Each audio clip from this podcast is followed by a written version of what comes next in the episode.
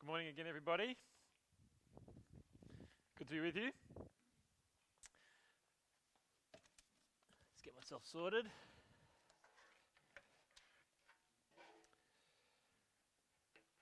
Great are you, Lord. Great are you, Lord. A song we sung today, and songs like that we sing every every week, where we sing praises to God because He is in control. He is Lord of all. But is He? Is He actually great? See, there's a question. The biggest question, the most asked question, the biggest challenge to Christianity, bar none. That's what we saw with that little kids video. Excuse me, God, I have some questions about suffering and evil. And it seems to put you, your existence, your sovereignty, under threat. Why, God, why? The focus of today. Why do bad things happen? What are you doing? Is God great? These questions challenge us. And these questions are very prevalent today. It became very obvious for us this week as uh, Jack and I had a fun time this week. Uh, this week at unis, it's uh, uh Jesus Week, where they have a week where they try and get out and reach, uh, in some ways, uh, to the universities with Jesus. And at Mawson Lakes campus, Stephen George at TNE, who's um, leading the students over there, got us, in, got us involved with their Jesus Week uh, campaign, and it was called What the Fudge God. And they were giving out free fudge and free pancakes. And the question underneath was, What would you question would you ask God if He was here right now? A little bit controversial, a little bit rude, but the uni students didn't bat an eyelid at it. But they flocked to it. It was amazing. Lots of we had so many conversations, and what what the students had, they had five questions lined up on the table where they got their fudge and their pancakes, and they had them lined up, and they were the five questions, common questions that you'd ask God. Why do bad things happen? Why won't you pro- why won't you prove yourself? What is the purpose to life? All of these questions, and there was little jars, and they had to pick one. They got their fudge, and then they had to make a pick pick one, and put a marble in each one of the uh, jars for the question that they would ask God. And we you know, asked them, do you want us to have a crack at an answer? And it was unbelievable. Most people wanted a crack at an answer, and there was so many conversations. It was brilliant. It was a great time. Really great gospel opportunities. And on my day that I was there, overwhelmingly, the marbles were in why do bad things happen? Over the coming two days, uh, what's the purpose to life? Made a bit of a comeback, actually. But the reason people want to know what the purpose to life is is because life doesn't seem to be working out, because bad things happen. It was a great time, and it just brought to my mind again that the issue that's even wrestling around today, even with people who are apathetic towards God, is God's either pathetic and impotent and can't deal with a messed up world, or he's evil because he can, and look at the world that we're in. He's doing nothing. And so we search for answers. We want to know why. We want to know why God. And sometimes the, the conclusion is drawn, like the modern day atheists and Dawkins and co., is that God is just an evil despot. And he's not even there. But your God's evil, if he was. And it's why Habakkuk is a great book to read. It's why we should give our time to it over the next three weeks and in our community groups. What are you doing, God? If that's what Habakkuk's addressing, hopefully they don't have to prove to you it's worth spending a bit of time in. We get an answer, but it's not sugar coated. It's on no Hallmark card. It's not nice and sweet. It's full of substance. It's totally not what you're expecting. It's deeply profound, and it's still not fully complete that we have everything resolved in our heads. But what it does, it shows who God is and gives us a way to live in this world, knowing the future and what life's about. It confronts evil and suffering in the world head on. If we take on board uh, this journey with Habakkuk as he goes from despair to joy. And the kids and um, in community groups, you'll see the video of this being made. Uh, that here's the Habakkuk, the story of all of Habakkuk that Amelie's coloured in. The kids are going to do um, in the programs um, uh, over the few weeks. This story here, where Habakkuk goes from here all the way over to here, he travels from despair to joy. And you'll see that um, later. He goes from despair in everything that's around him to a way of engaging with God with joy. If you're not a Christian today and you're wrestling with God, you may be thinking, God can't answer my questions. I want to challenge you two things. Go through all of Habakkuk, not just today.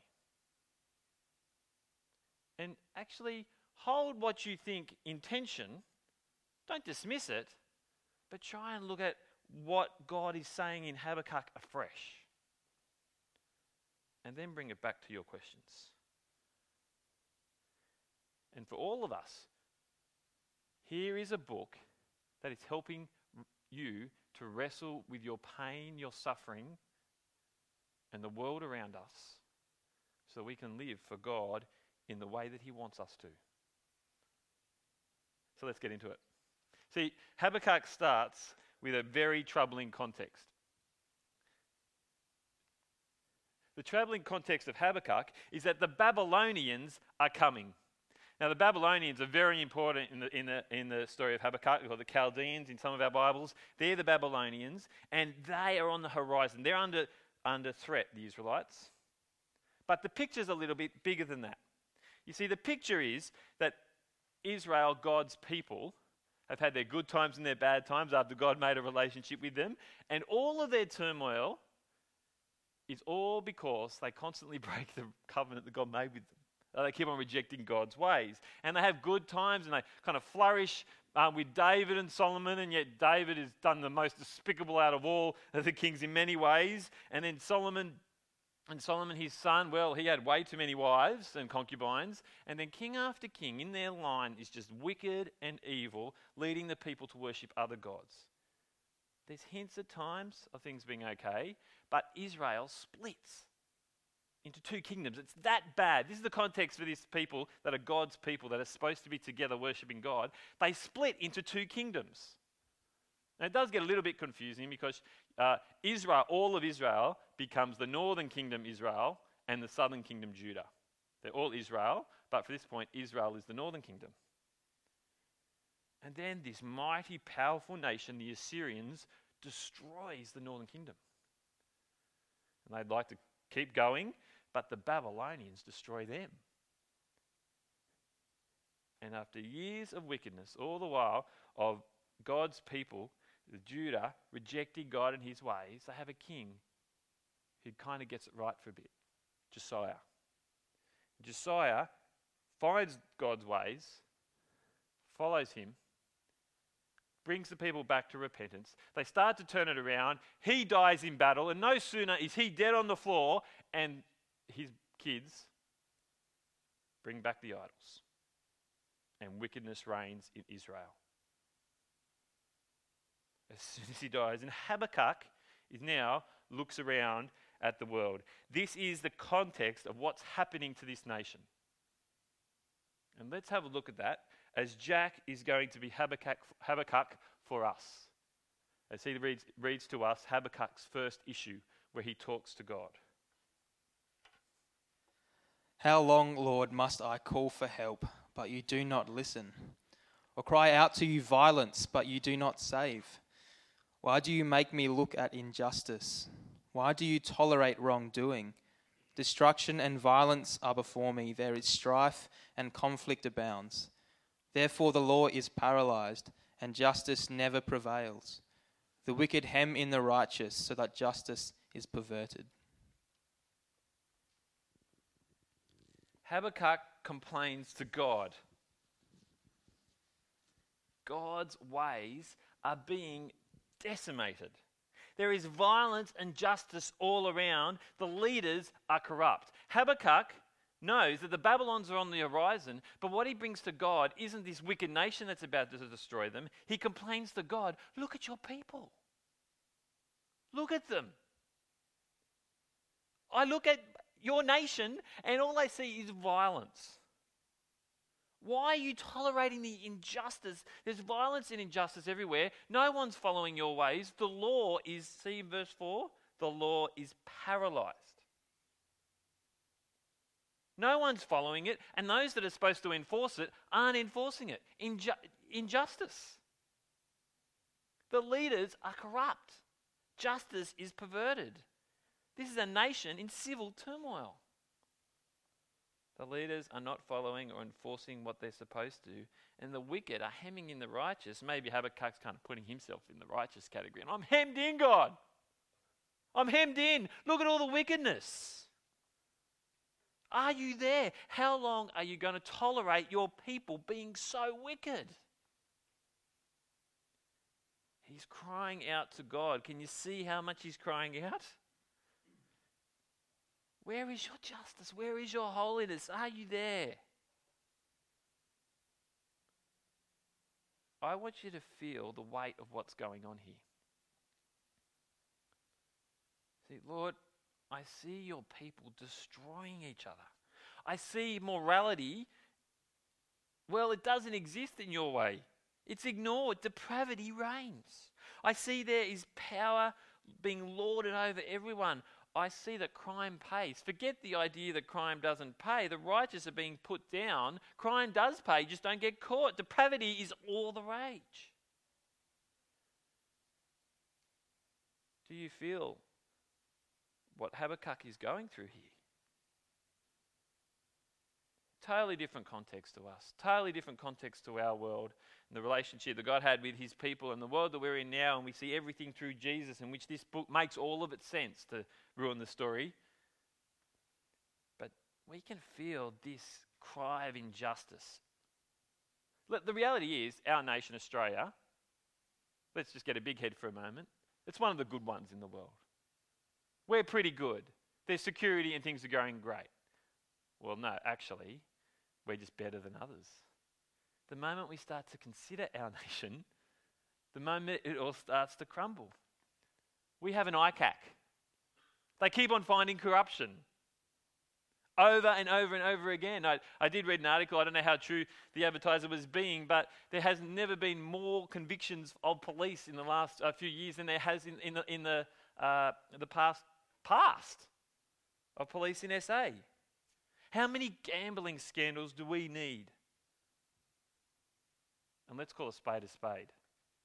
The South Australian government has, and the department has completely abandoned our children's safety. We can't call it anything else. It's not a political agenda, it's just the reality that kids, we cry out violence. Kids are facing violence. Yesterday, I was thinking through the talk, sitting in a cafe, and out in front of the cafe, there was someone trying to ra- raise money. And I saw over there, and it was the Alannah and Madeline Foundation. Does anyone know what that foundation is? It's the foundation for keeping children safe from violence. We need that. Kids who were killed at the Port Arthur massacre. Do you feel his crying out is actually the world's crying out. If I was to get alongside you and get talking about your workplace, could anyone honestly say, if you work by yourself, maybe you're corrupting yourself, but if, if, forgetting that, you don't work by yourself, if you work in a workplace, in a business, in a government agency, or and whatever it is, can anyone say, wow, there's no corruption at all? Things are going beautifully. No, there's no dramas whatsoever. I bet if we pulled it apart, we'd see it. And maybe sometimes we've been part of the problem. 3b, destruction and violence are before me. There is strife and conflict, and it abounds. He's on his knees. How he's talking to God, well, that's another story on one level, but he's crying out because of the pain that he's seeing of his people. And he's saying, You're not doing anything, God. Why won't you listen? We want God to answer us. Let's hear God answer this distressed prophet right now.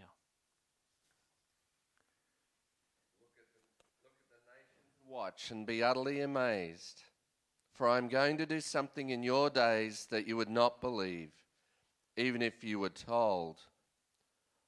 I am raising up the Babylonians, that ruthless and impetuous people who sweep across the whole earth to seize dwellings not their own. They are a feared and dreadful people. They are a law to themselves and promote their own honour. Their horses are swifter than leopards, fiercer than wolves at dusk. Their cavalry gallops headlong. Their horsemen come from afar. They fly like an eagle swooping to devour. They all come intent on violence. Their hordes advance like a desert wind and gather prisoners like the sand. They mock kings, scoff at rulers. They laugh at all fortified cities by building earthen ramps. They capture them. Then they sweep past like the wind and go on. Guilty people whose own strength is their God.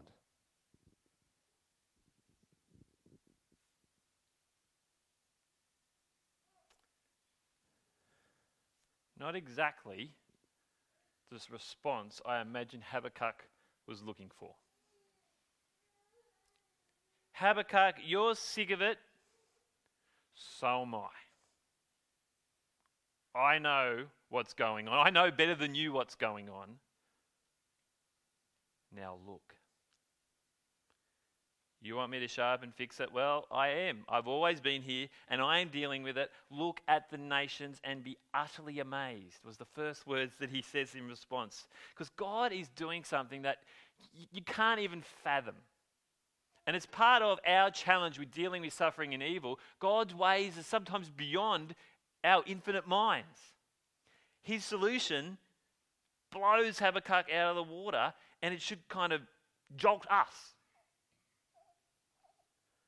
I am raising up the Babylonians. I am raising up the Babylonians, that ruthless and impetuous people. That nation on the horizon that you know is coming, I know what they are like. They pillage, they destroy, they wreak havoc and it's all about themselves. You see, in, in that, uh, uh, what God says, they sweep across the whole earth. They're a law to themselves. They promote their own honor. They're all about themselves, and this is a powerfully wicked, wicked nation. Their horses are swifter than leopards, fiercer than wolves at dusk. They love violence. It's kind of like it's, it's their bread and butter. They fly like an eagle swooping to devour. They all come intent on violence. And they destroy nations that they encounter and mock the kings and scoff at rulers. They see a fortified city and they think, smash. And God raises them up and he has a verdict for them as well. Verse 11 they're a guilty people whose own strength is their God. They think that their power is the deity. That's why they can plunder, because they can do what they want, because they've got the power. God's verdict to them of power is might is that they're guilty, because they think they can take what they want. This was God's answer to Habakkuk. It's confronting. What does Habakkuk have to say in response? Thanks, Joe. Lord, are you not from everlasting? My God, my Holy One, you will never die. You, Lord, have appointed them to execute judgment. You, my rock, have ordained them to punish. Your eyes are too pure to look on evil. You cannot tolerate wrongdoing. Why then do you tolerate the treacherous? Why are you silent while the wicked swallow up the more righteous than themselves? You have made people like the fish in the sea, like the sea creatures that have no ruler. The wicked foe pulls all of them up with hooks. He catches them in his net. He gathers them up in his dragnet, and so he rejoices and is glad. Therefore, he sacrifices to his net and burns incense to his dragnet. For by his net he lives in luxury and enjoys the choicest food. Is he to keep on emptying his net, destroying nations without mercy? Habakkuk knows God's character. He knows that God is holy, that God is the appointed one. He even says there he's ordained them to punish. But he kind of throws that in God's face in a way. Are you kidding me? What? What? God, are you You're holy, but you can't look at evil and they're evil. He's kind of setting up God's holiness so he can say, What you're doing, how does that he's completely baffled. Babylon is worse than us. They think their power is God, as we've already seen in what God has said. They treat humans like animals. Did you hear that? They devour nations. That's God's solution to his people. What's Habakkuk going to do?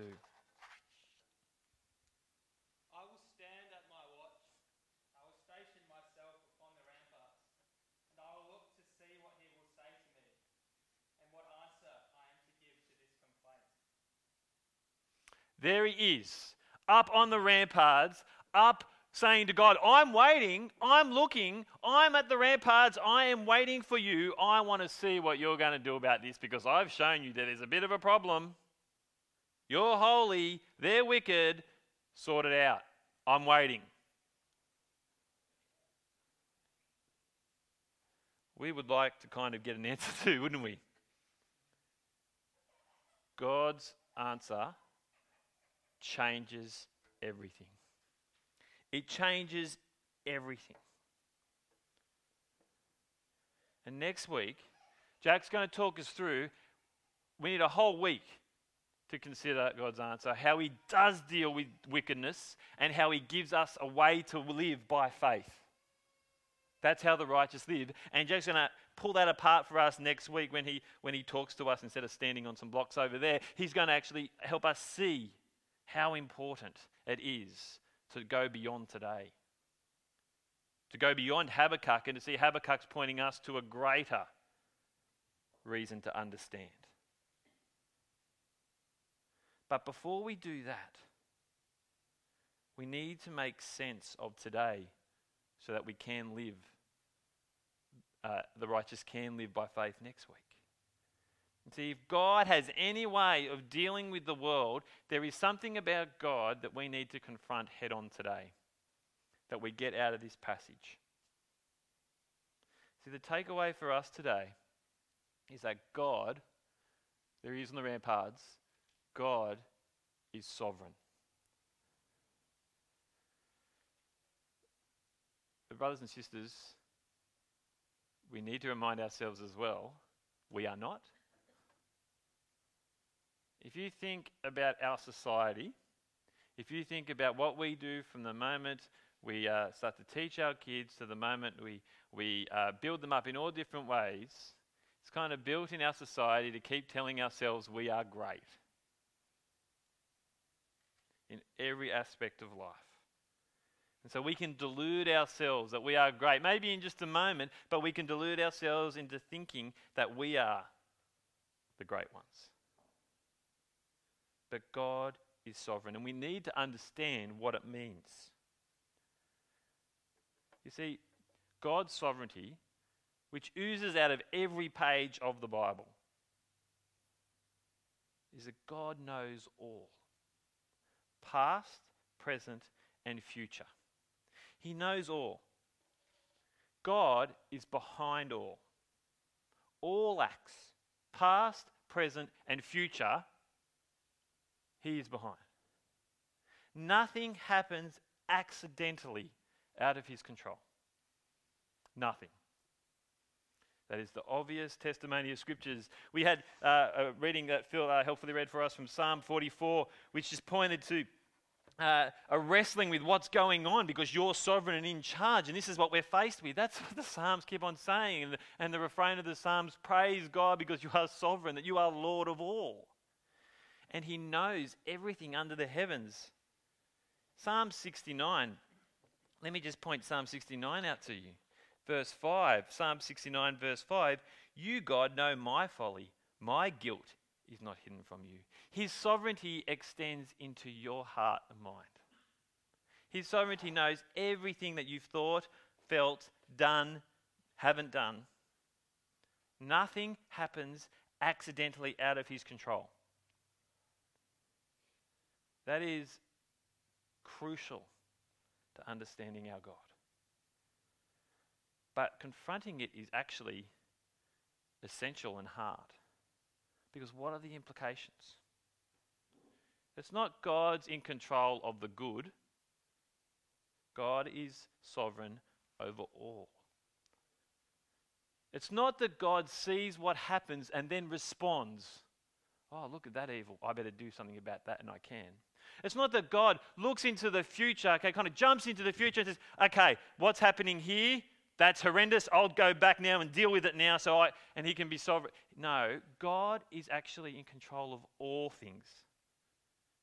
Those two ways of looking at the world, sometimes what Christianity has done to resolve the tension of suffering and evil, but at the sacrifice of God and who He is. We need to realize that God's relationship to suffering and evil is that He is not to blame. Human responsibility fits in under God's sovereignty. what did He say to the Babylonians? You are guilty. That's their verdict. The Israelites are guilty. In the New Testament, we know that all of humanity has fallen short of the glory of God.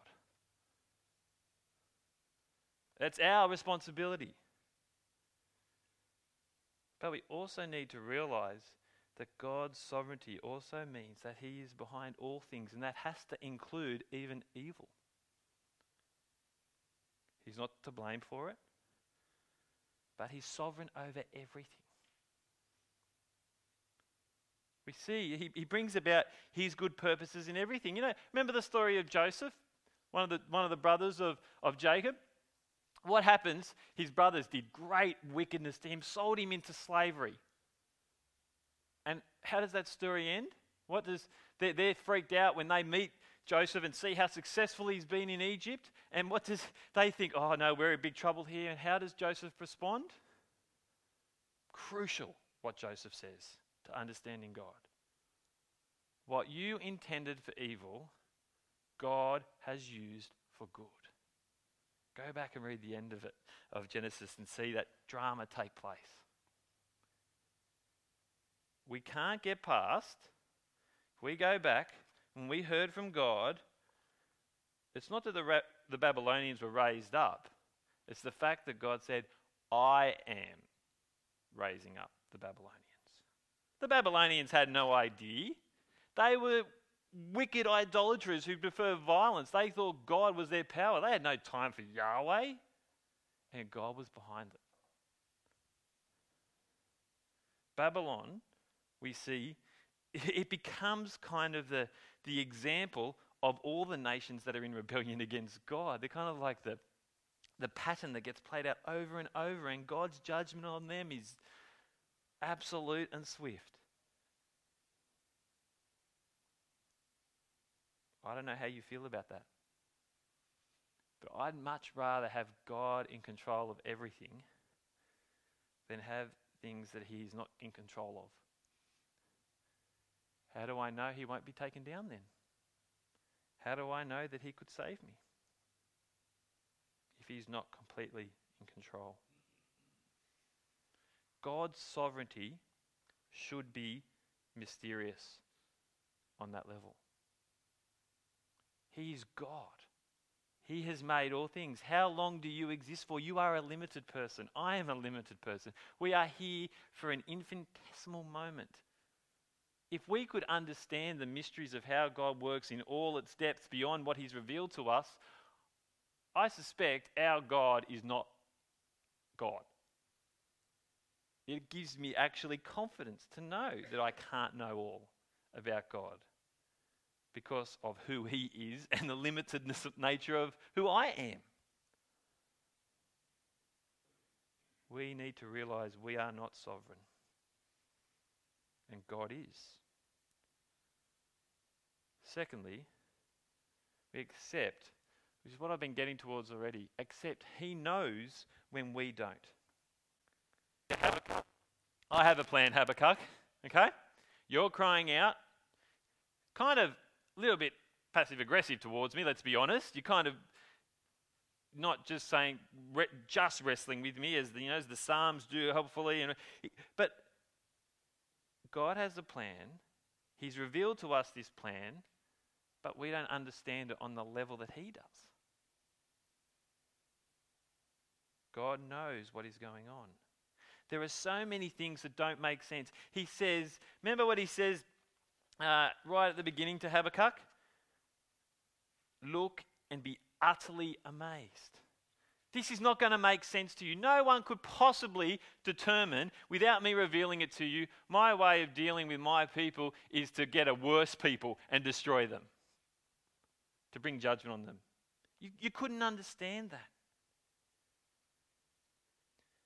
Is there something greater that makes no sense whatsoever to this world?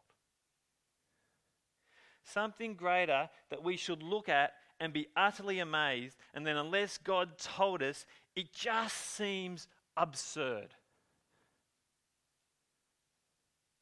Sometimes when you tell people about Jesus, they look at you like you're from another planet because it seems ridiculous. Is there anything more utterly amazing than a man 2,000 years ago sent by God, who is God, who lives a perfect life amongst his people, says his kingdom's coming, and his people cry out, Crucify him! the greatest injustice of all time, where his people cry out, Crucify him. The ruling nation, the Babylon of the day, Rome, hands him over. And this is where justice and judgment and grace and mercy is found to make sense, where life comes. Look and be utterly amazed. God saves the world, and the world thought it was foolishness. That's what Paul said to the Corinthians in, uh, in 1 Corinthians chapter 3. Let me read that to you. Do not deceive yourselves. If any of you think you are wise by the standards of this age, you should become fools so that you become wise. For the wisdom of this world is foolishness in God's sight. As it is written, He, he catches the wise in their craftiness. And again, the Lord knows that the thoughts of the wise are futile.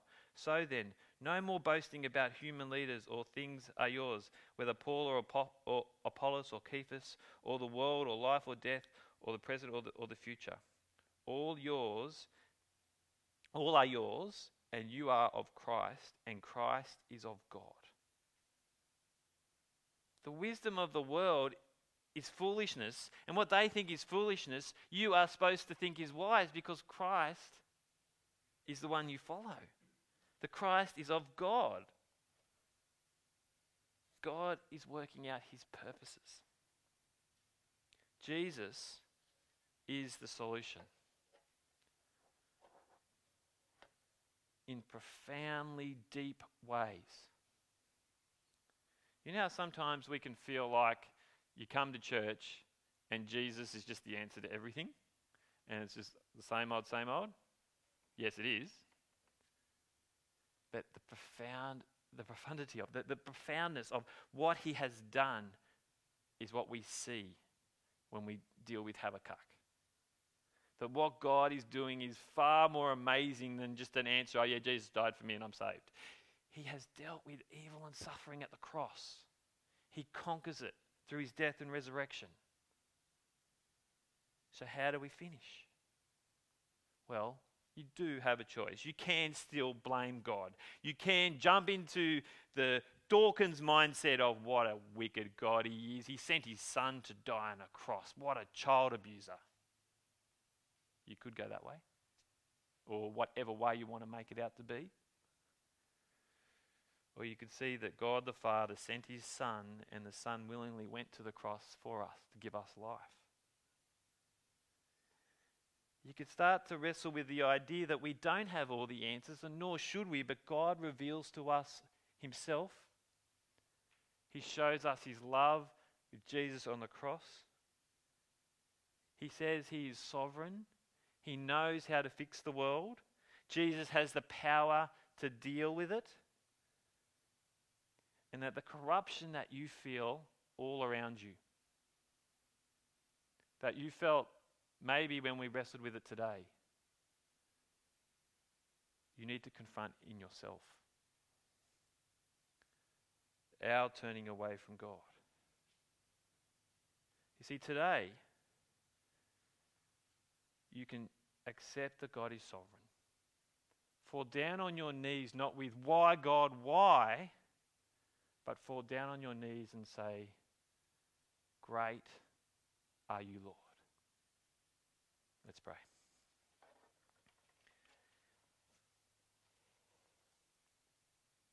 Heavenly Father, we, we give you thanks that you are sovereign. It's hard for us to grapple with. Habakkuk is really confronting. But you can make sense of the world. You can give us a way to live. Help us to trust in you.